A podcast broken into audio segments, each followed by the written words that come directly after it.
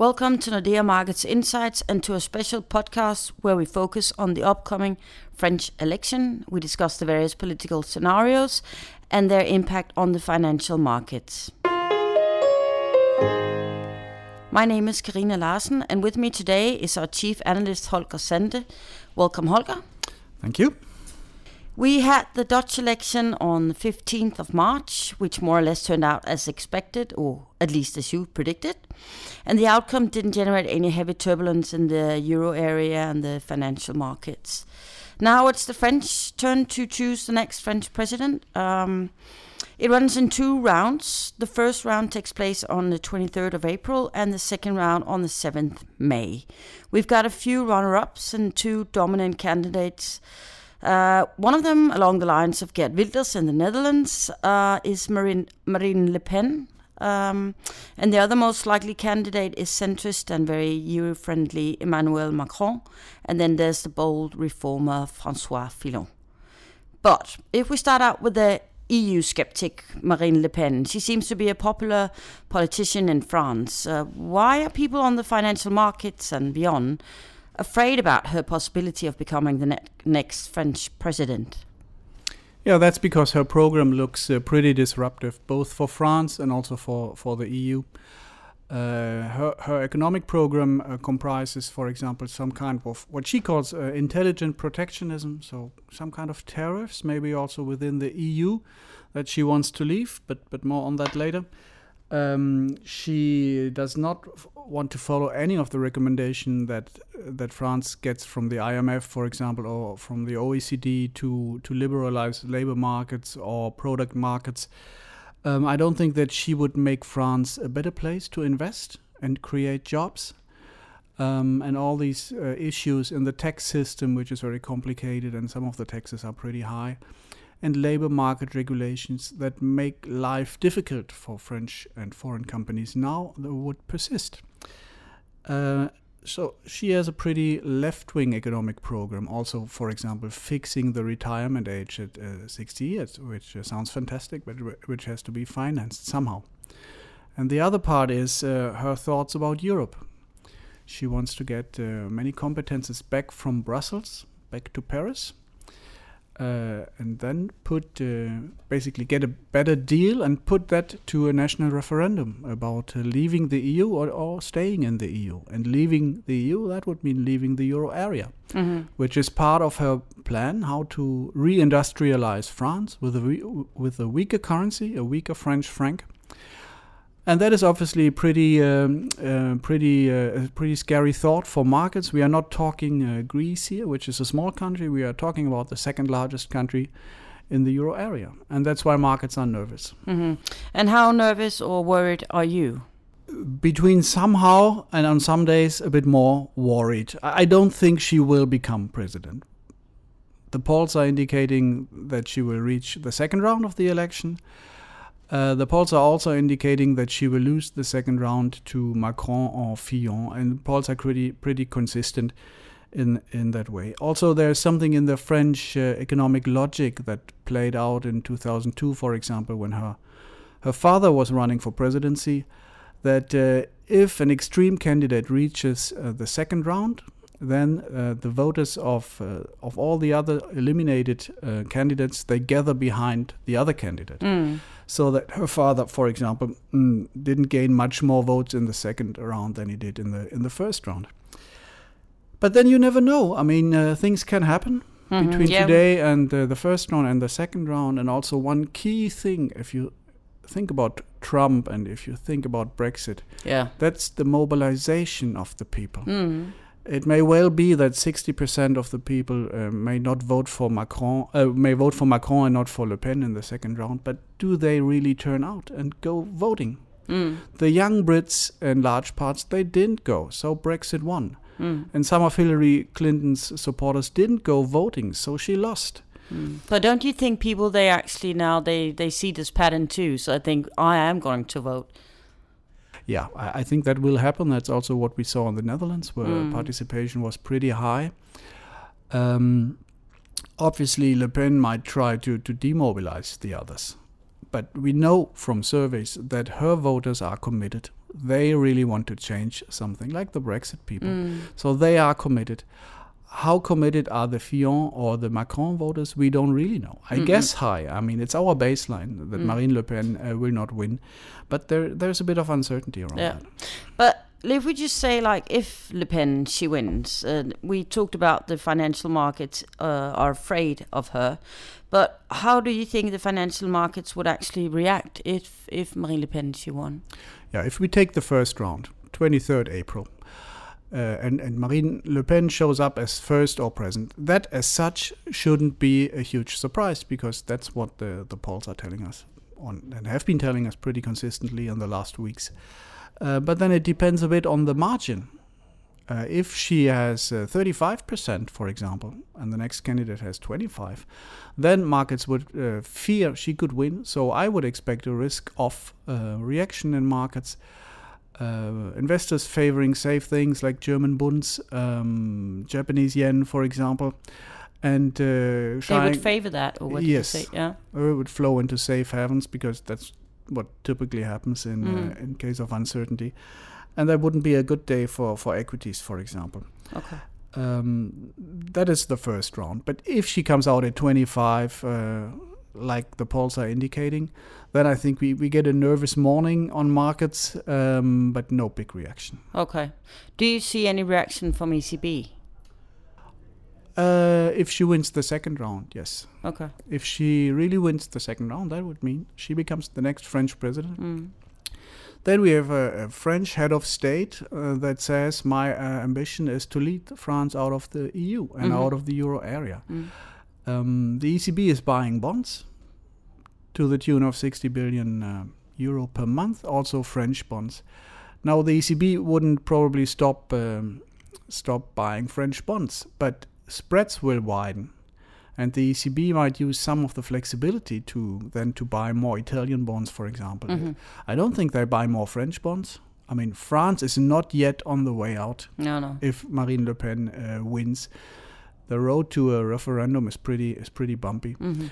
Uh, so the ECB mm, will probably try to reassure markets, Mhm. and also a lot depends then then on uh, Marine Le Pen's first speech after winning. Mhm. Um, how serious is she really about leaving the EU? You know, a bit the same questions that we had uh, about uh, Donald Trump. Yeah. Okay. Uh, right. Marine Le Pen. Let's say she's not going to win. Who's most likely to be the next president? Then you think Macron or Fillon or Yeah, I, it's still not sure, but more likely Macron than Fillon. That's what the polls say. Um, you know, Fillon has this um, this scandal about, about um, employing several family members, Yeah. and that is a kind of scandal that that really hurts him Mhm. in the polls. at But least. he's still in the game, isn't he? Yeah, he's still in the game. Mm. He will not withdraw uh, um, Fillon voters. It's he gets uh, seventeen percent or so for the first round in the polls right now. They are actually he has a hardcore of supporters. They are pretty committed. Mm. Whereas supporters for Macron in surveys indicate they are actually not that sure that they really will vote for him. Okay. So uh, he's by, he's uh, absolutely not out of the race.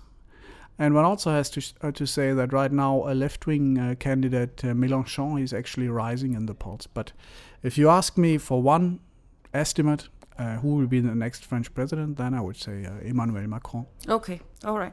And what does he stand for? Like, would he be one of the favorites for the financial markets? Would he?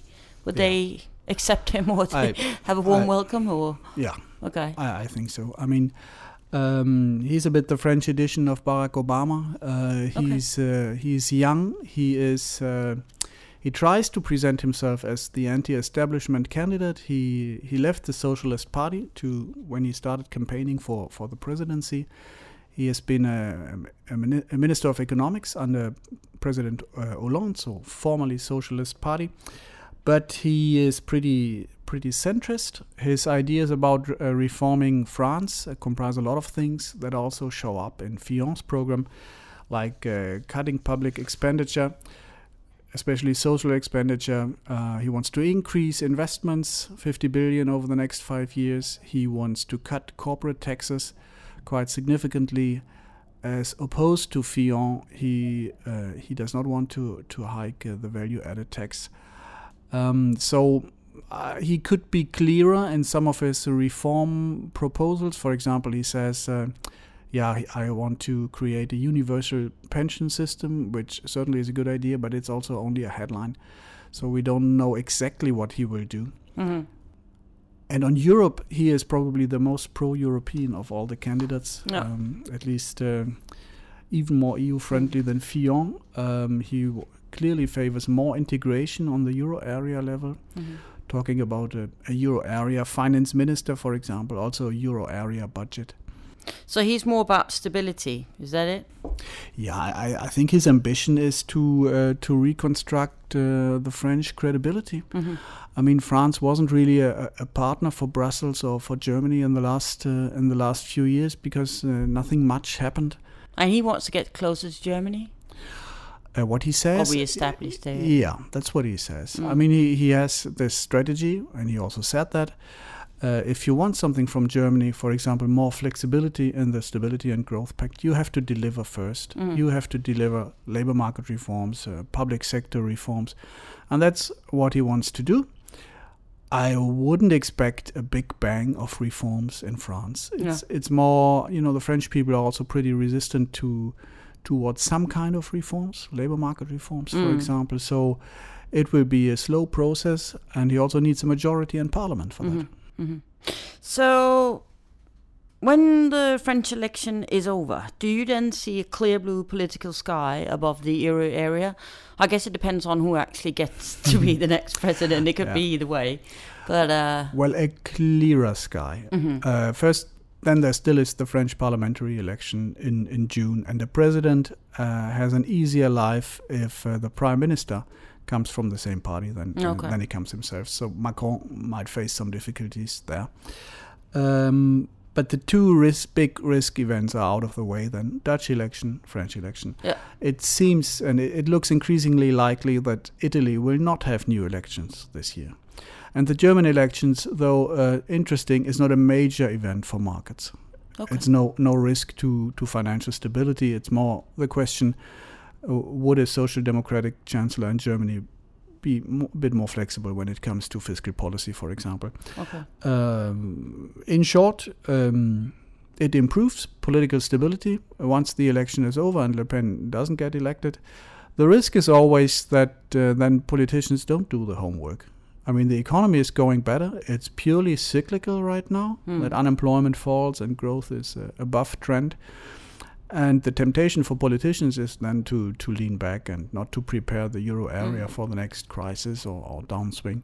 That's the risk. But uh, basically, it, once this election is over, the focus can return um, more to, to economic mm. fundamentals. You sound very certain that it's not going to be Le Pen.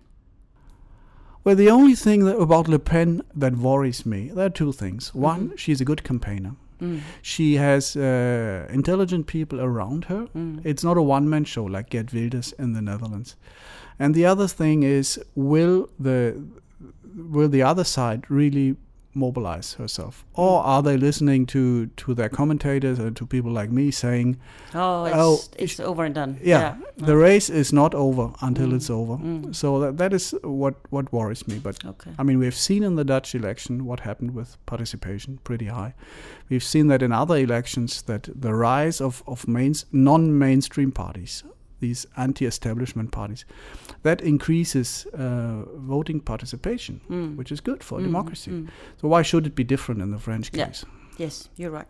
Well, we'll see, and uh, we'll probably you and I are going to talk much more about it, uh, if not before, then between the first and second round.